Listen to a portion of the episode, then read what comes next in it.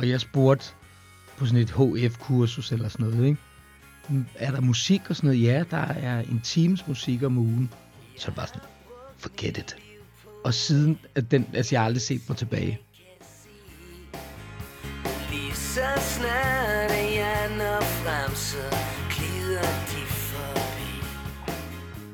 Jeg er Jan Eriksen, og min gæst i dag er Nikolaj Christensen, musiker, forfatter og også skuespiller er til. Også kendt fra Nikolaj Piloterne. Et varmt velkommen her i studiet, Nikolaj. Tak. Det er et stykke tid siden, der sidst udkom et album med din musik. Det var i, kan det passe, det var 2010? Det kan nok godt passe. 2009, 10. 9-10 stykker, ja. Ja. Øhm, men så er der så udkommet nogle singler på det seneste. Og du er på vej ud på en lille turné også, tror jeg. Ja. Så med andre ord, aktuel. Ja. Måske kommer der et nyt album, ved du det? Ah, jeg håber det virkelig. Men øh, ja, altså jeg er faktisk i denne her uge, om tre dage, tror jeg, at så slipper vi det. Så gider vi ikke at bøvle mere med det. Ja, der kommer et nyt album. Om ikke så længe i virkeligheden. Ja. Godt, at du er tilbage. Få danske spillemænd og kvinder kan skrue en klassisk rock-sang sammen, som Nikolaj Christensen, øh, og det er bestemt positivt ment. Øh, I denne podcast skal vi tale om Nikolajs musik, øh, den nye selvfølgelig, øh, det store gennembrud, de gyldne stjernestunder øh, gennem karrieren, og måske også de knap så gyldne stunder, og baggrunden for den musiker, som Nikolaj er blevet. Og også lidt om de ting, du har måttet øh, kæmpe med i perioder, Nikolaj. Jeg plejer at gå tilbage til begyndelsen og frem til den nye i mine podcast. Men denne gang kunne jeg godt tænke mig at gøre det lidt anderledes. Øh, Jeg synes, vi skal begynde med et af de nye numre, der hedder Min Far. Mm. Fordi jeg tror, det siger noget om den, du var, da du øh, for alvor hittede der i 89. Hvem var det, der lagde guld på byens tag? Hvem kravlede ild op i masten? Hvem tror du lastede lasten? Hvem var det, der kom hjem med en knaldrød basgitar? Det var min far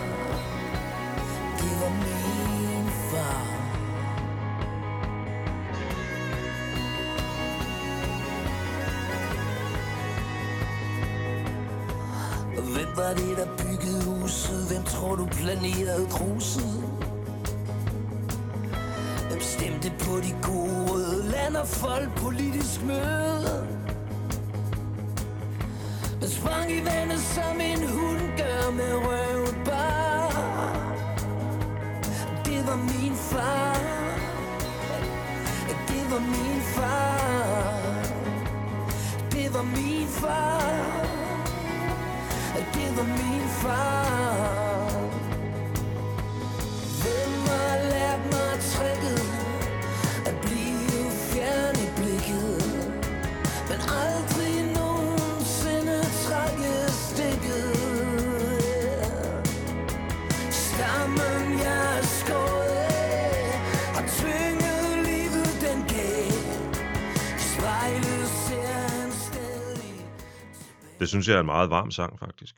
Jeg har skrevet så mange sange om, også lidt om min far. Jeg nævner ham et- på et par sange, men mest om min mor.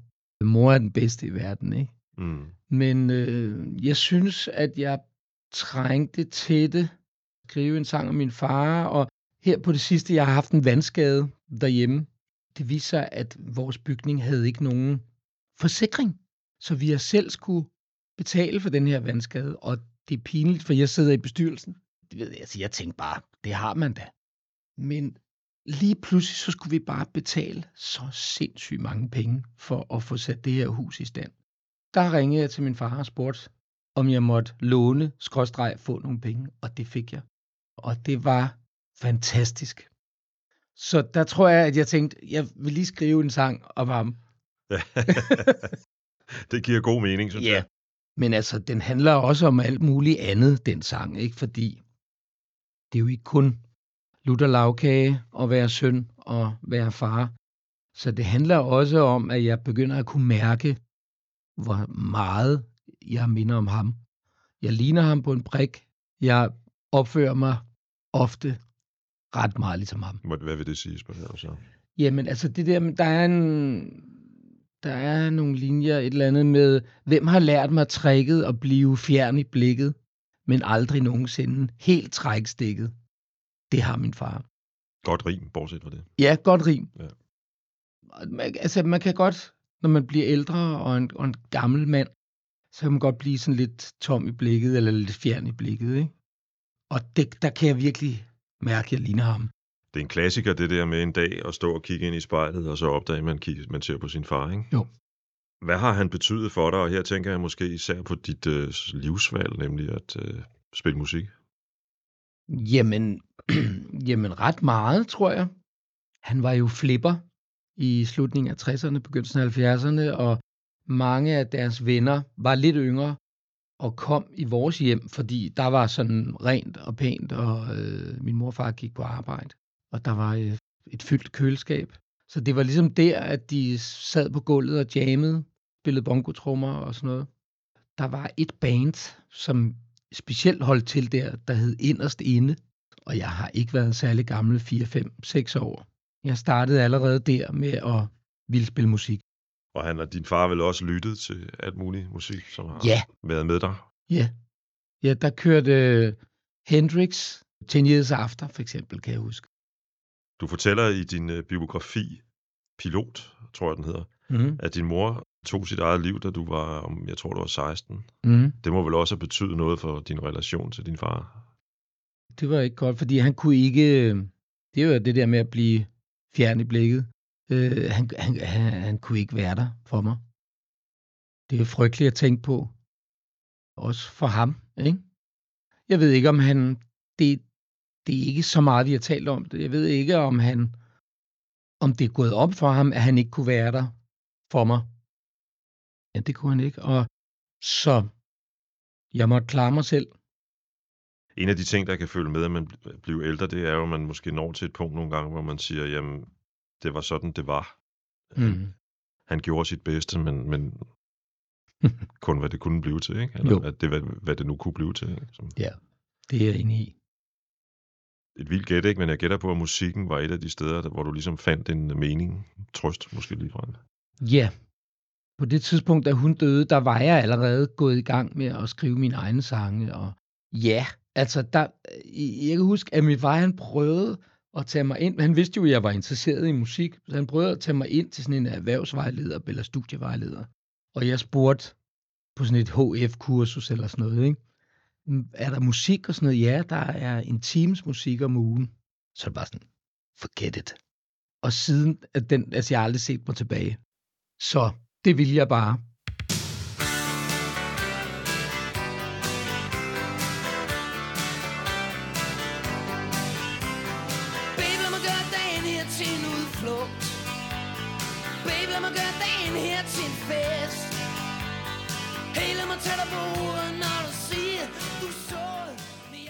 Dengang var der noget i politikken, der hed Kom frit frem, hvor at øh, der var øh, folk, der søgte, musikere, der søgte hinanden, ikke? Der fandt jeg øh, et rigtig godt band, vi øvede ude øh, Nordvest. Tromslæren hed Blackie, og øh, vi spillede øh, Dire Straits, masser af andre bands. Hvordan er din vej ind i øh, sådan den etablerede musikbranche, om man så må sige? Altså, du får jo en pladekontrakt med Medley. Jamen, øh, jeg spillede et band, der hed Shoeshine, som ligesom begyndte, vi begyndte, øh, vi var jo københavner baseret, og, men vi begyndte at spille i Jylland også, og så det rullede lidt. Og vi mødte nogle telesælgere, kalder jeg dem, som, øh, som var en eller anden slags sælgere. Og de syntes, vi var et fedt band, og de ville godt lave en kontrakt, og management og sådan noget, og vi skrev under på det der lort. Og bagefter, så kunne vi godt se, at det skulle vi aldrig have gjort. Og så spurgte jeg din gamle øh, ven, øh, Torben Bille, om, øh, om han kendte en, der ligesom kunne gem, gå gennem den her kontrakt. Min mor og far var venner med dem, Okay. Ja. med øh, Torben og Lisbeth. Jeg har nu aldrig været specielt tæt på ham, men jeg Nej. har stor respekt for ham som, øh, Ja. som skribent, må jeg sige. Han kendte en, som arbejdede på et pladselskab, og sendte kontrakten til ham, og jeg fik den tilbage, altså fuldstændig overtegnet med røde, øh, røde slet, ikke? Ja. tusind tak, og, og sådan, og så kommer vi så ud af den her. Men så skriver ham fra det her pladselskab, om, om han har aldrig hørt om vores band, om jeg ikke kunne sende et eller andet til ham. Og så sendte jeg et demobånd, og så, ja, så fik jeg en pladekontrakt. Jamen, øh, man kan sige, en af, en af de ting, der, der karakteriserede jeres musik på det tidspunkt, og i øvrigt har karakteriseret din musik nærmest lige siden, ikke? Mm.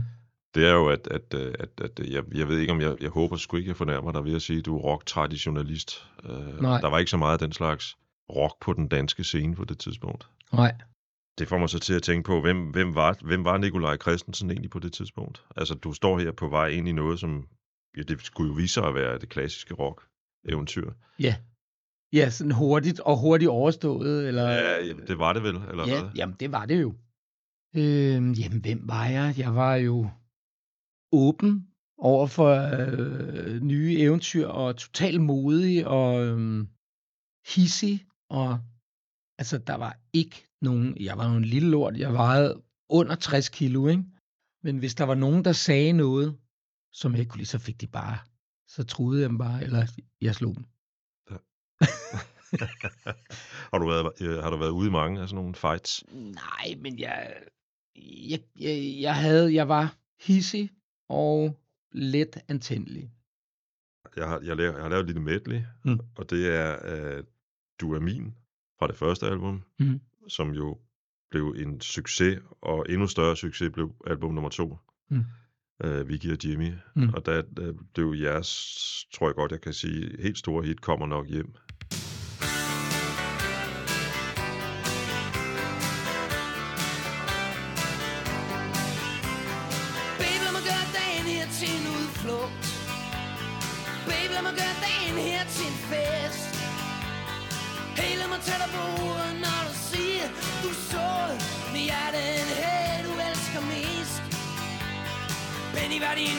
Som kunne det hele Benny glem hele, sig farvel. Og mig, jeg kan bare flække grin Og ved du nu er min. Det her, det er hvad livet handler om. Det her, det er hvad livet handler om.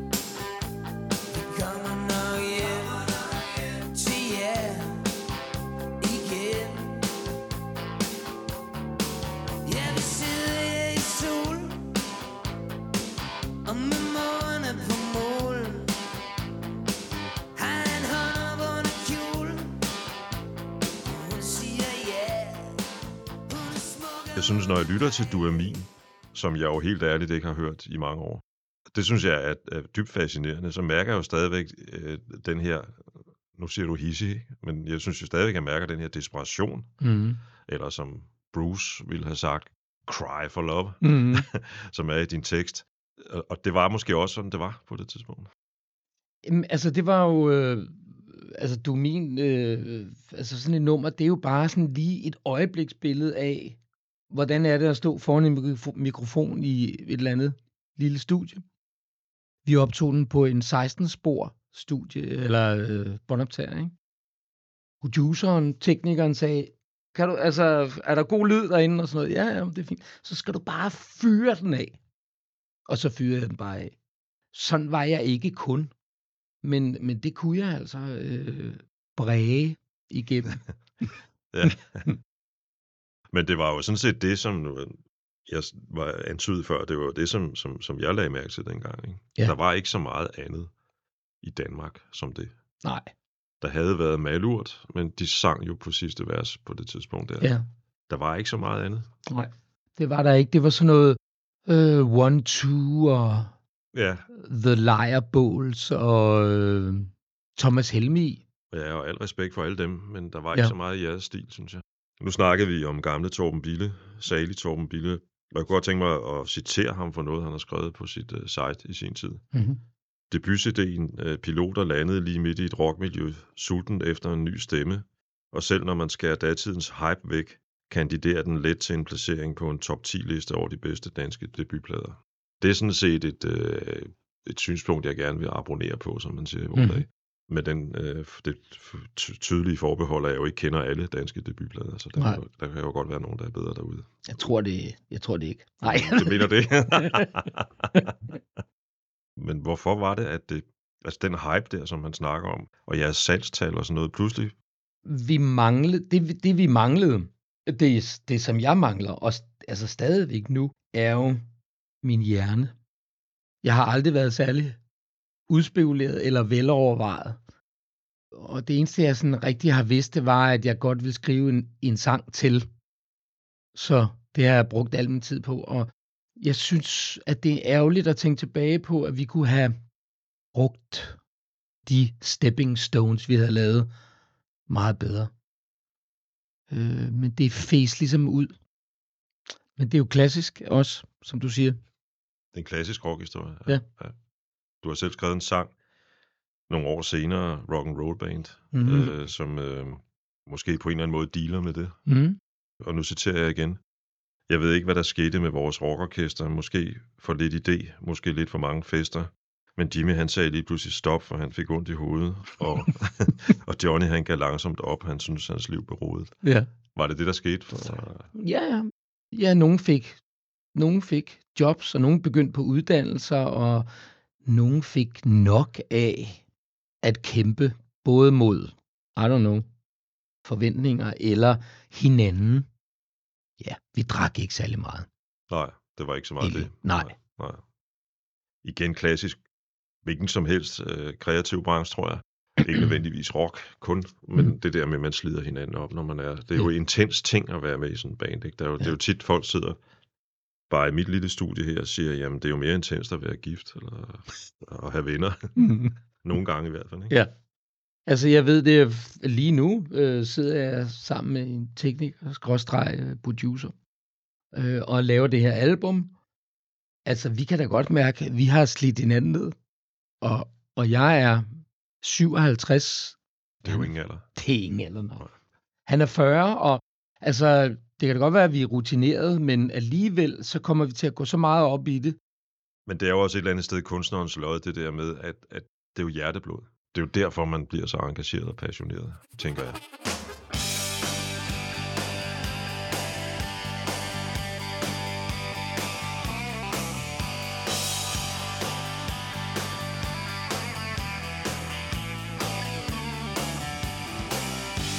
Raketbenzin, raketbenzin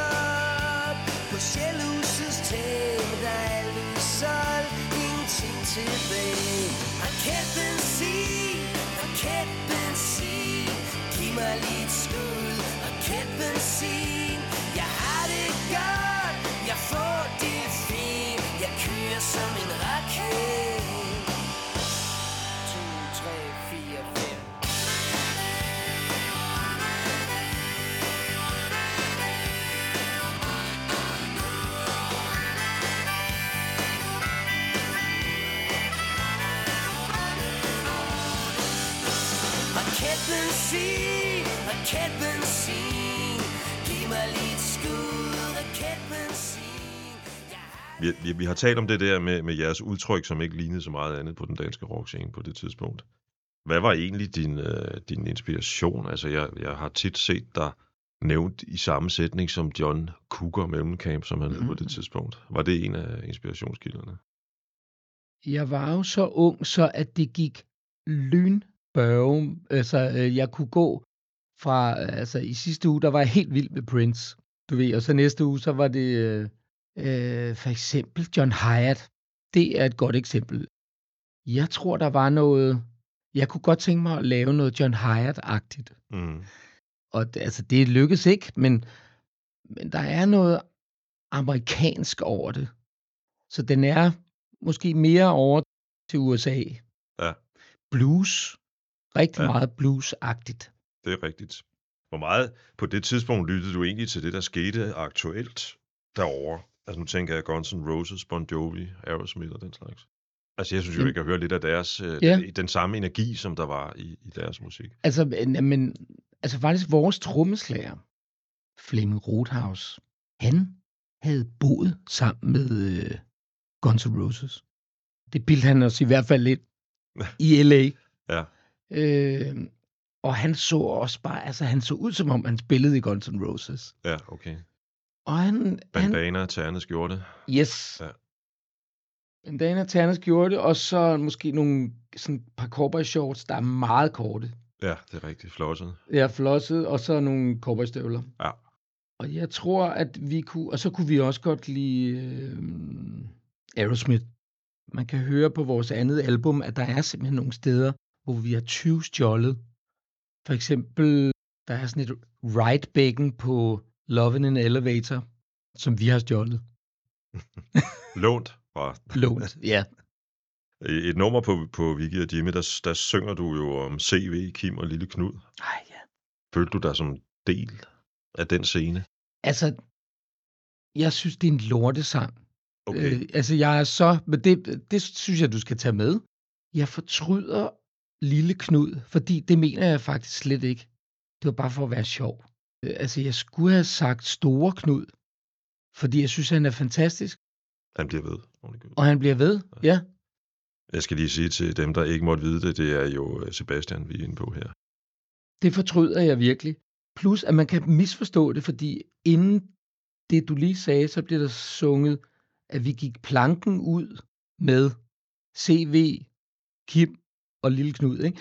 Og jeg mente ikke, at de skulle gå planken ud, og vi skulle stå inde på skibet. Jeg, jeg tænkte, at de ture gå, man siger, jeg går planken ud. Altså de, at gå all the way. At vi ville gerne gå sammen med dem all the way. Det var det, jeg mente. Selvom, selvom det måske så går lidt ned for Nikolaj og piloterne, jeg, jeg skal lige også huske at sige, at du udsender jo også plader i dit eget navn, så kommer der et i 95 hen over jorden, og så et, vi er på vej til et sted, 96, som jeg faktisk lyttede meget til dengang. Jeg må have Mm. fået det tilsendt af dit daværende pladeselskab. Det er jeg blevet igen, fordi jeg jo har forberedt mig til det her mm-hmm. interview. Øh, Dengang der bestod mit liv af to ting. Små børn, familie og så arbejde. Men tit havde jeg et øh, sådan et slot mellem sådan cirka 23 og 01, inden jeg gik i seng, hvor jeg Mm. sad kun og hørte musik. Ikke? Mm. Og der har jeg hørt det rigtig meget. Nå, fedt. Der bevæger du dig ud i noget, som man ville kalde sådan lidt roots. Måske John Hyatt inspireret. Mm. Lidt anderledes. Det kunne jeg godt lide. Det kunne jeg også. Altså, øh, lige før det er mit favorit øh, album faktisk. Fordi der turde jeg ligesom, der gjorde jeg faktisk noget af alt det, jeg prædiker. At, øh, at jeg bøjede mig ikke for alt muligt, man skal. Og jeg bøjede mig ikke for en eller anden åndssvag producer. Eller, altså, øh, han, ja, det er også tavligt, fordi der var en fed producer, som også hjalp mig til at mande mig op. Jeg synes virkelig, at det var et godt album, og der er selvfølgelig også noget lort. Det er ikke alle teksterne, der er lige gode, men, men Lille Trum for eksempel, den lyder fucking godt. Mm.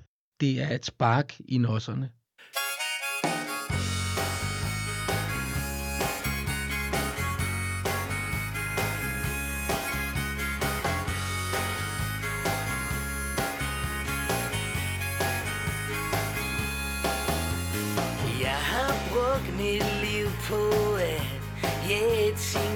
Kan se. Lige så snart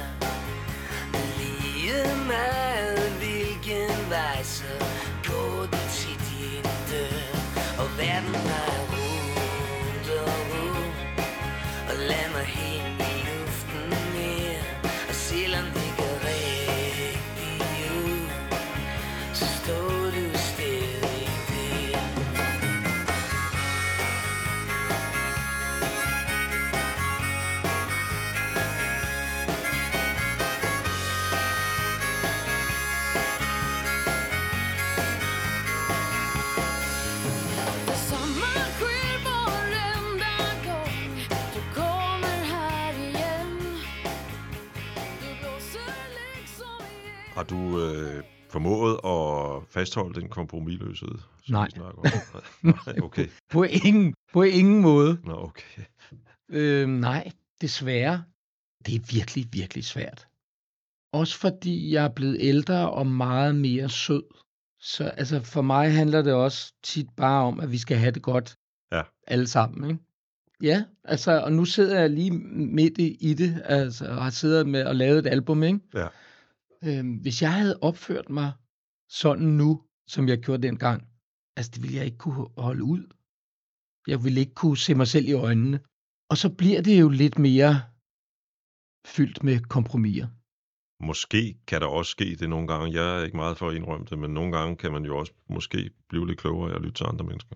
Men, øh, Ja, det er fandme sjældent. ja.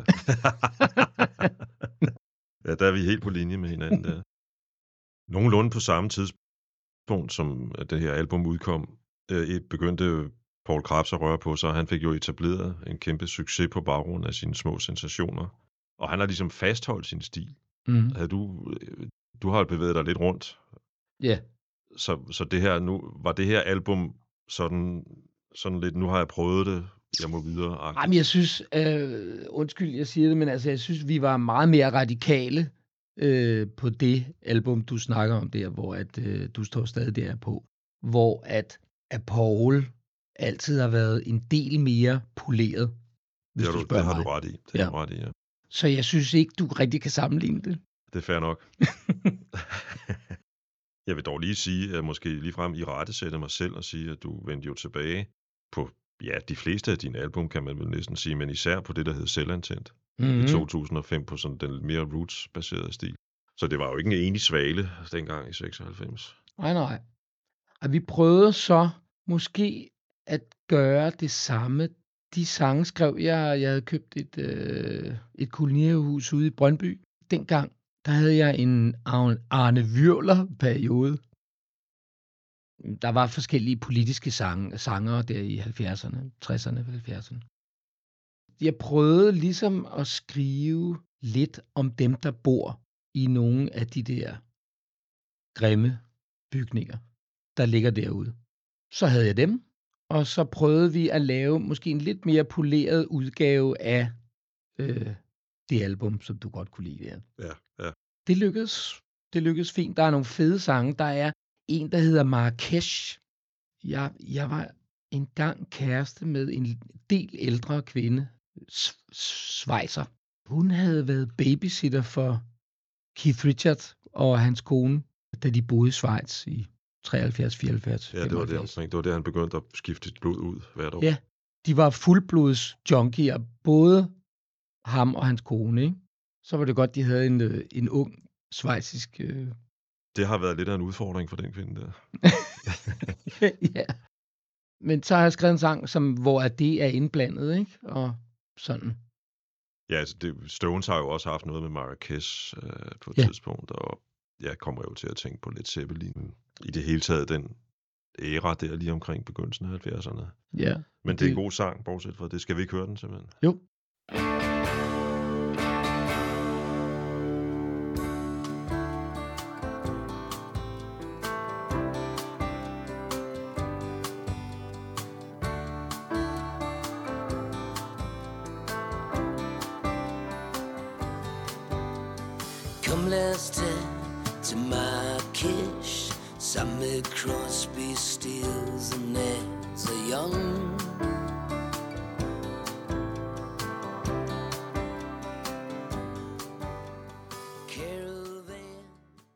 Jeg kan mærke noget fra min barndom. Altså, jeg kan mærke noget af tonen og teksturen i det.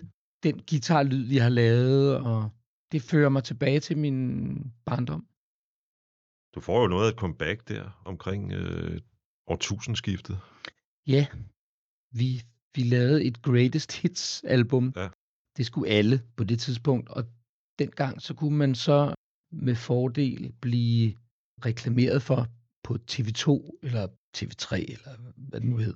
Og så kunne man simpelthen øh, sælge albums på den måde Folk kunne ikke lade være med at gå ned og købe det. Jeg forstår det ikke helt, hvordan det fungerer. Men, øh, Nej, men altså, en, en del af filosofien var vel netop, at det var sådan noget med, med musik, de kendte i forvejen lidt. Ja. Ikke nødvendigvis alle numrene, men altså, de, de kendte jo nogle af dine numre, selvfølgelig, fordi du har været, haft Ja. store hits der 10 år tidligere. Ikke? Og, Ja. og, og det var meget svært, har jeg forstået senere hen, at sælge, altså re- TV, tv-reklame sælge ukendt musik.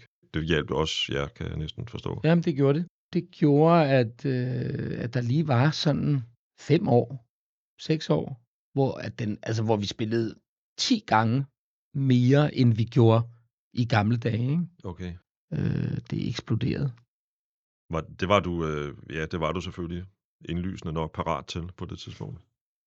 Ja, jeg var i underskud. Altså, jeg, jeg, altså, jeg havde noget, og jeg skulle indhente, for jeg havde ikke spillet særlig meget ude i fem år eller et eller andet. Så jeg trængte til at komme ud og lufte.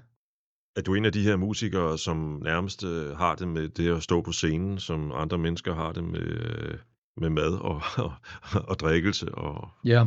og sove om natten og sådan noget? Altså, i forhold til nogle andre, jeg kender, som har virkelig svært ved det. Men øh, det er ikke det samme som, at de ikke er fede. Altså, de kan være super fede, selvom de virkelig er bange for det. Øh, det gør måske, at de opper sig, når de så står på scenen. Ikke? Altså, det er kommet ret nemt til mig. Ja. Jo ældre jeg er blevet, jo mere kan jeg pjatte, og jeg skal simpelthen tage mig sammen nogle gange for at sige, prøv at lade være med at pjatte så meget. Jeg tror, at jeg så øh, jer på Skanderborg Smuk Festivalen i sådan noget som 2004. Okay, Kan det passe? det kan jeg ikke Tre-fire huske. stykker. Og der blev jeg, øh, der blev jeg vildt overvældet over det der øh, enorme drive, der var. Mm. Det bringer mig til at tale lidt om, om, om, om jeres livealbum, dit livealbum, øh, Live 2004. Det er lige før, jeg har lyst til at, og, hvad kan man sige, ride lidt på Torben Billes citat fra tidligere. Jeg så godt kalde det et af de 10 bedste livealbum, jeg kender. Ej, hvor er du sød. Og igen skal jeg huske at sige, at jeg kender jo ikke alle danske livealbum, mm. så der Mhm. kan sagtens være nogen, der virkelig, virkelig viser sig at være bedre. Ikke? Det lyder rent faktisk som det, det påstår, det er. Mm. Mhm. Et livealbum. Med støj og larm og skræmmer, og måske også et par bøffer. Øh, og det er pisse råt. Ofte er livealbums meget poleret. Det kan være et fint album at sidde og lytte til, fordi du, det er jo også en slags tit, greatest hits album, sådan et livealbum, ikke? Mm. Jeg gider ikke sidde og skyde på nogle bestemte kunstnere her, men jeg Mm. kender flere danske livealbum, som jeg synes er alt for, lad mig kalde det, selv iscenesatte. Som Karl Lagerfeldt så smukt sagde, så den øh, smukkeste menneskelige øh, egenskab af forfængelighed. Ikke?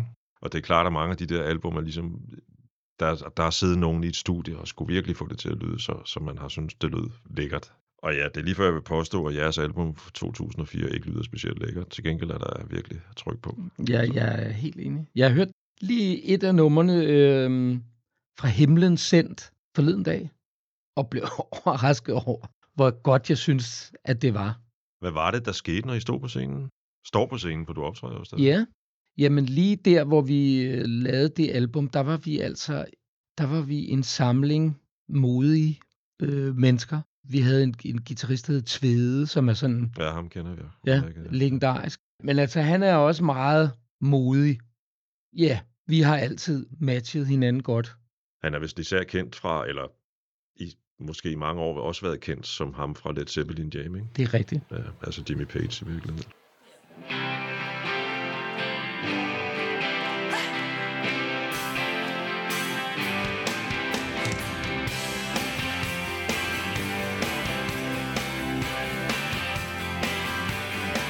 Sender brev til dig Det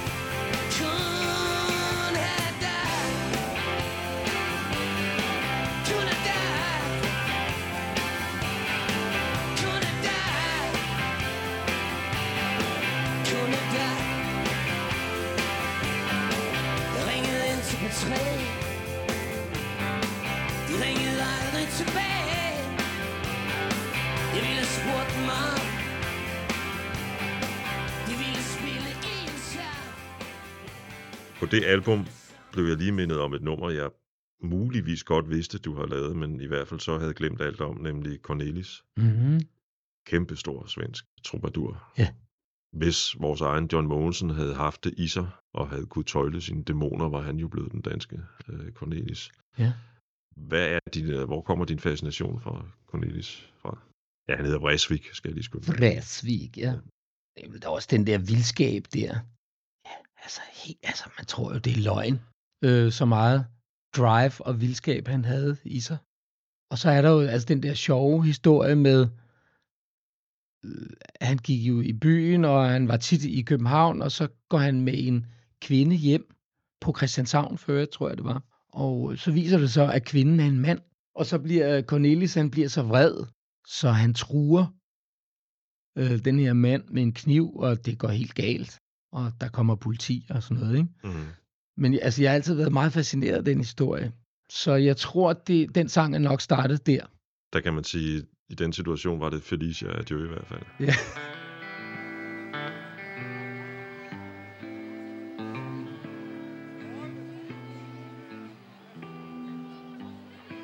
Cornelis Vestvig kan få det sidste Ord i dag kan jeg ikke glemme og selvom jeg ikke drikker særlig Meget kun en gang imellem Cornelis Vestvig Cornelis Vestvig Cornelis Vestvig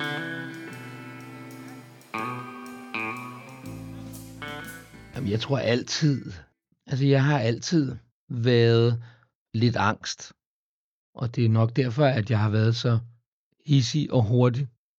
Jeg har haft tinnitus i mange år, og troede, at jeg kendte sådan en størrelse. Den, den kunne ligge sig, den kunne gå op, og Tvede der, jeg, som jeg lige fortalte om før, han spillede tonsehøjt. Lige ind i mit højre øre. Ja, ja. Og han, altså, jeg har fået så meget tinnitus af, af ham. God bless him. Det troede jeg ligesom, at jeg, at jeg kunne leve med. Og så en dag, hvor jeg sidder derhjemme og skriver og hører på musik øh, og laver mad og sådan noget, så får jeg et ildebefindende og besvimer. Altså, jeg besvimer et sekund eller to sekunder. Jeg blacker outer ligesom. Og da jeg så ligesom sætter mig op, så har jeg den vildeste tinnitus og er svimmel og kan ikke øh, gå lige. Og så kommer jeg selvfølgelig på, på øh, til nogle undersøgelser, og, og sådan, og de tror måske, at det er øresten, og de tror alt muligt, ikke? fordi at jeg er så svimmel og forkvalmet. Og så har jeg lige pludselig fået en meget stærk nedsat hørelse. Så det sker altså derhjemme. De finder så efter lang tid, mange måneder, finder de ud af, at det nok er noget, der hedder pludselig opstået døvhed, som det viser sig rigtig mange røver, Mm. øh, og øh, rigtig mange kommer ud af det igen, fordi de lige pludselig får deres hørelse tilbage. De fleste er ikke musikere, og har ikke haft svede i højre øre. De er bare helt almindelige mennesker, der vågner om morgenen, og så er der altså et eller andet galt med deres ører. Der kunne jeg ikke mere. Altså, der, min angst, den, den galopperede og fuckede alting op. Jeg kunne ikke, øh, jeg kunne ikke være nogen steder, jeg kunne ikke øh, synge, jeg turde ikke synge, jeg turde ikke spille. Så der røg hele tilværelsen ligesom på gulvet. Vi har lige siddet og snakket om, at det at optræde, det har egentlig aldrig rigtig været... Altså, du har aldrig haft nogen angst forbundet med det, modsat så mange andre. Er det fordi, Nej, det, det har været sådan lidt terapeutisk at stå der og trykke den af? jeg har ikke tænkt så meget over det. Altså, når jeg skal i fjernsynet, så kan jeg godt blive rigtig, rigtig tør i munden. Ja. Fordi der er jeg, har jeg ikke kontrol. Men jeg føler ligesom altid, at jeg har nogenlunde kontrol, når, når jeg står på scenen. Og det kan man jo også mærke. Altså, øh, jeg er ikke specielt sjov, men altså, når jeg står på scenen, så, så griner folk altid. Så man får virkelig meget foræret. De griner ikke lige så meget derhjemme af, hvad jeg siger. Nej, Altså, det kender jeg. Nå, det kender du godt. Ja, det der med farhumor, det der, det er ikke... Det, er Nej. ikke, det, det har ingen kredit. Men det har det altså, når man står på scenen. Ja. Det, er, det er jeg bare glad for. Det vil jeg gerne gøre hver dag. Eller andet sted, så er der jo sådan en fase her, hvor du skal til at finde fornyet, hvad kan man sige, mod på, på at stå på scenen, ikke? Jeg synes, jeg har læst mig til, at der er noget med en bryllupsfest eller et eller andet, som du... Øh, Ja. Det er rigtigt. En af mine venner, Torsten, da jeg var ligesom var begyndt måske at overveje at gøre noget igen, der havde jeg ikke stået på scenen i 5-6 år. Han skal helt tilfældigt spille ude på Amager til et bryllup. De skal spille brudvalsen og spille til fest bagefter. Brudeparet har bestilt en speciel brudevalsmelodi, og det er en af mine sange. Og så siger han, kunne det ikke være sjovt? Altså, vi behøver ikke sige noget. Du kan bare lige komme ind, bare synge den, og så gå igen. Og det gjorde jeg. Og hvad var det for en sang? Det var et, et nummer, der hedder Home Party. Brøndby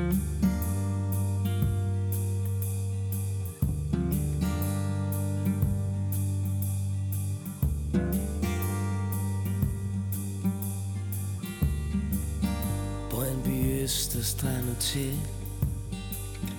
Ikke lige hvad man drømmer ved Jeg ved ikke hvad jeg laver.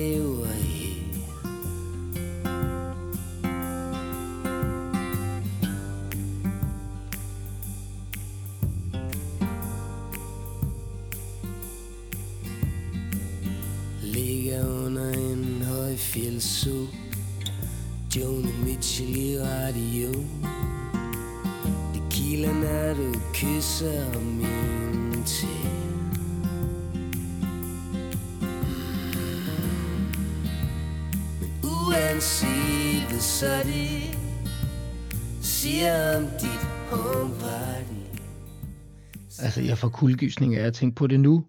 Og brudeparret, de lagde ikke mærke til, at det var mig. Fordi de var så... Ja, Øh, de var jo selvfølgelig midt i deres ja, Ja. livsøjeblik, kan man vel kalde Ja. det. Ja. så der var slet ikke noget, øh, altså noget øh, fokus på mig. Det var fedt. Og så tænkte jeg, okay. Der kommer en single i 16, ikke? Mm-hmm. Pis og papir. Ja. Det er så dit første musikstykke, for nu at bruge det udtryk, i seks års tid.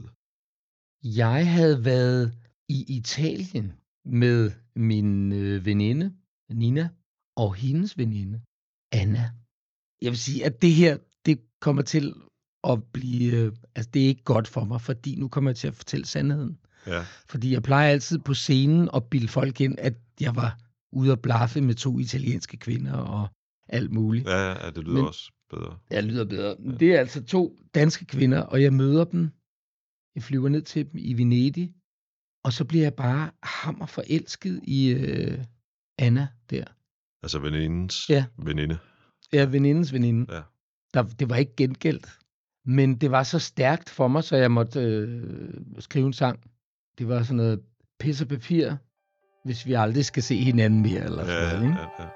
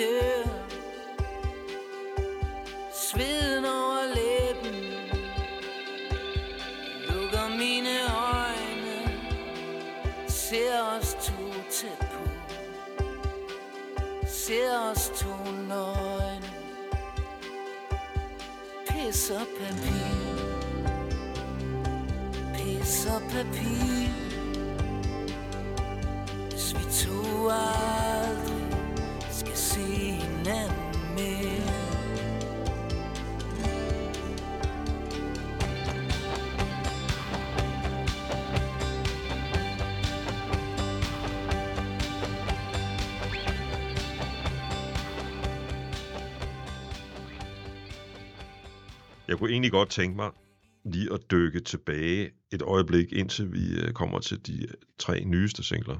Fordi jeg synes, der er faktisk et ret fedt nummer på Mand, som hedder Kom Nu. Mm. Det er en øh, fed komposition, og det er et fedt hook omkødet. Mm. Og så er det vel også det nærmeste, vi kommer en union af ABBA og Kim Larsen, fordi det mm. er Per Lindvald, der spillede med ABBA den sidste del af deres ja. karriere på trommer, og øh, bassisten fra Kjuken, Jesper Havgaard. Gud ja, det havde jeg lige glemt.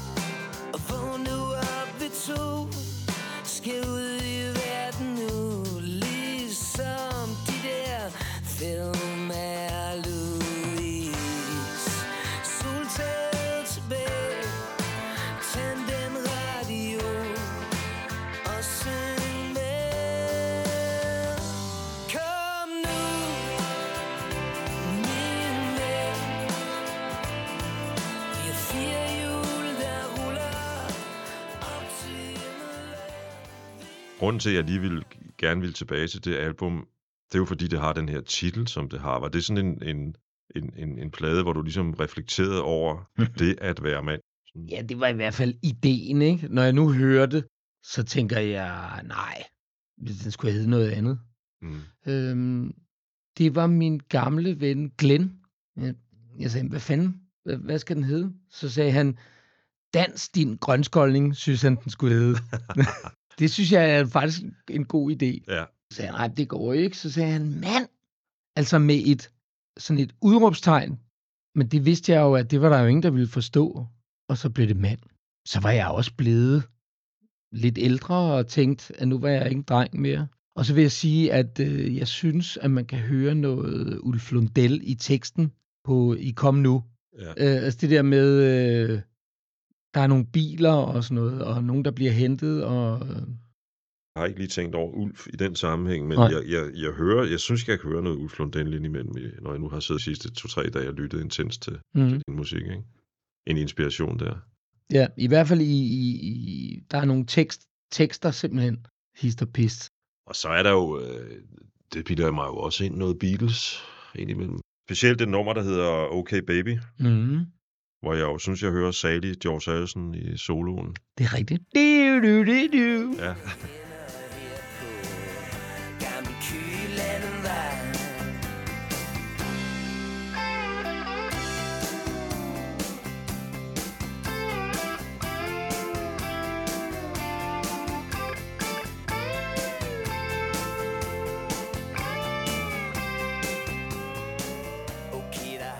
hans, hans specielle slide. Ikke? Jo, Er Beatles noget, der har inspireret dig sådan løbende? egentlig ikke, men mange af dem, lige det nummer, du snakker om der, det har jeg lavet sammen med Frank Birk Pontoppidan.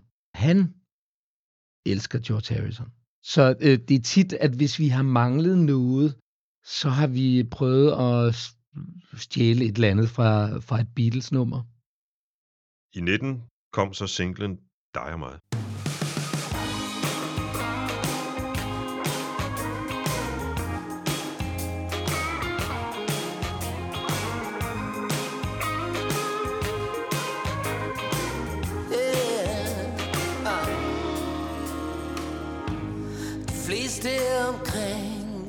Yes, baby. De fleste omkring er rock and roll. Vi to er noget, de andre ikke har?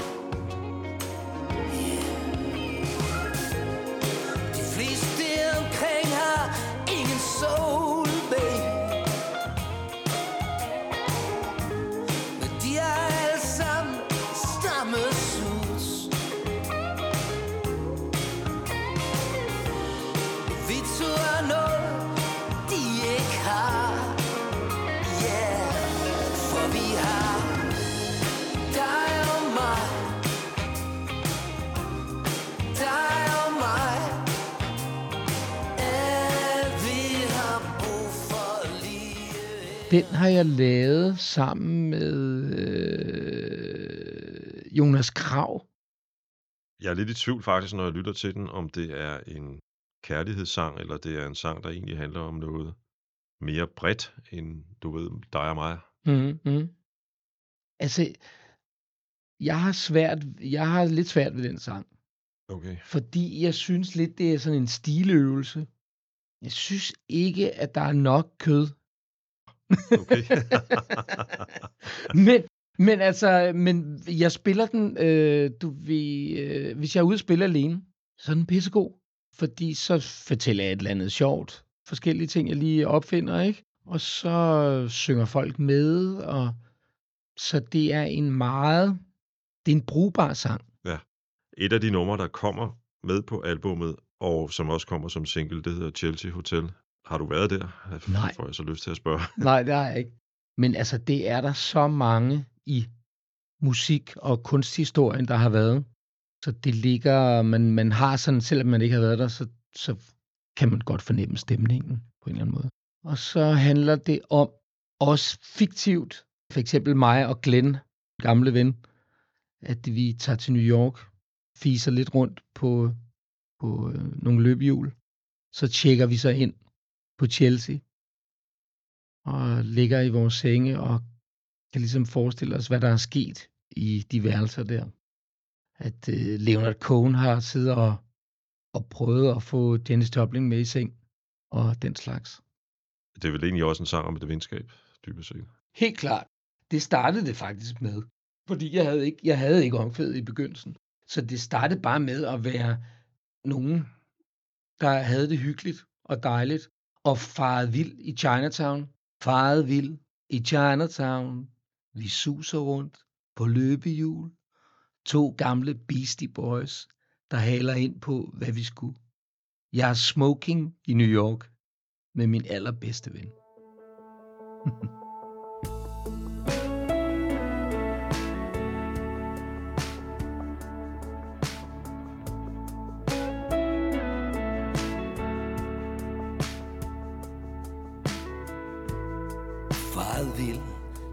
i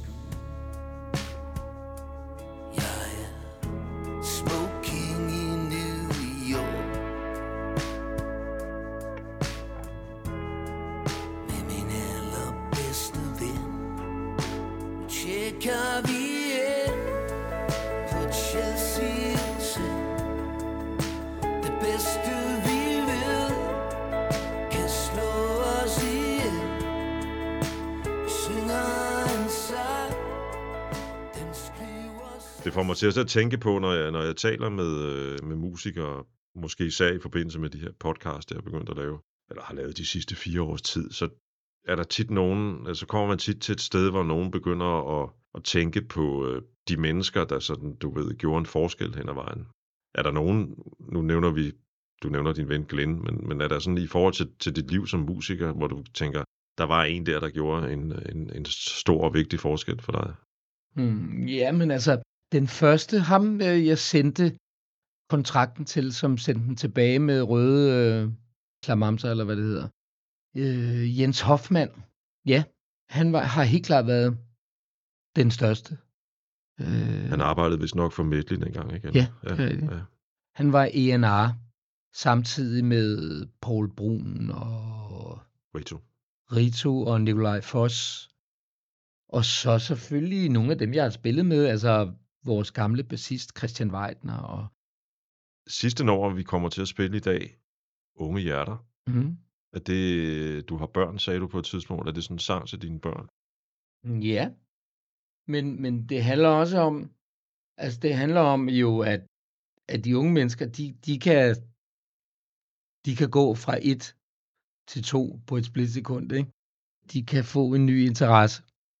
Men når man bliver ældre, så går ting bare mere og mere slow, og det kan blive, være utrolig svært at komme over kærlighedssmerter, øh, for eksempel, eller altså, jeg synes også, det- altså jeg kan mærke, ikke fordi der er så mange, der dør omkring mig, men altså, sorg Altså, det er simpelthen svært at komme over sorg, og jeg kan mærke forskel. det, det er det, den sang handler om. Og Ja. så, en, og så øh, selvfølgelig at prise øh, ungdommen, og hvor er det bare dejligt. Der Ja. er det her øh, fremragende citat fra en eller anden stor amerikansk forfatter. Youth is wasted on the young. Ja. det er rigtigt. Og, øh, og jeg bliver også glad, hver gang jeg ser nogle, men, nogle unge mennesker faktisk øh, formå at øh, nyde den ungdom, de har. Mm. Så i virkeligheden, så tror jeg bare, at jeg vil sige uh, tusind tak, fordi du kom forbi, Nicolaj. Tak.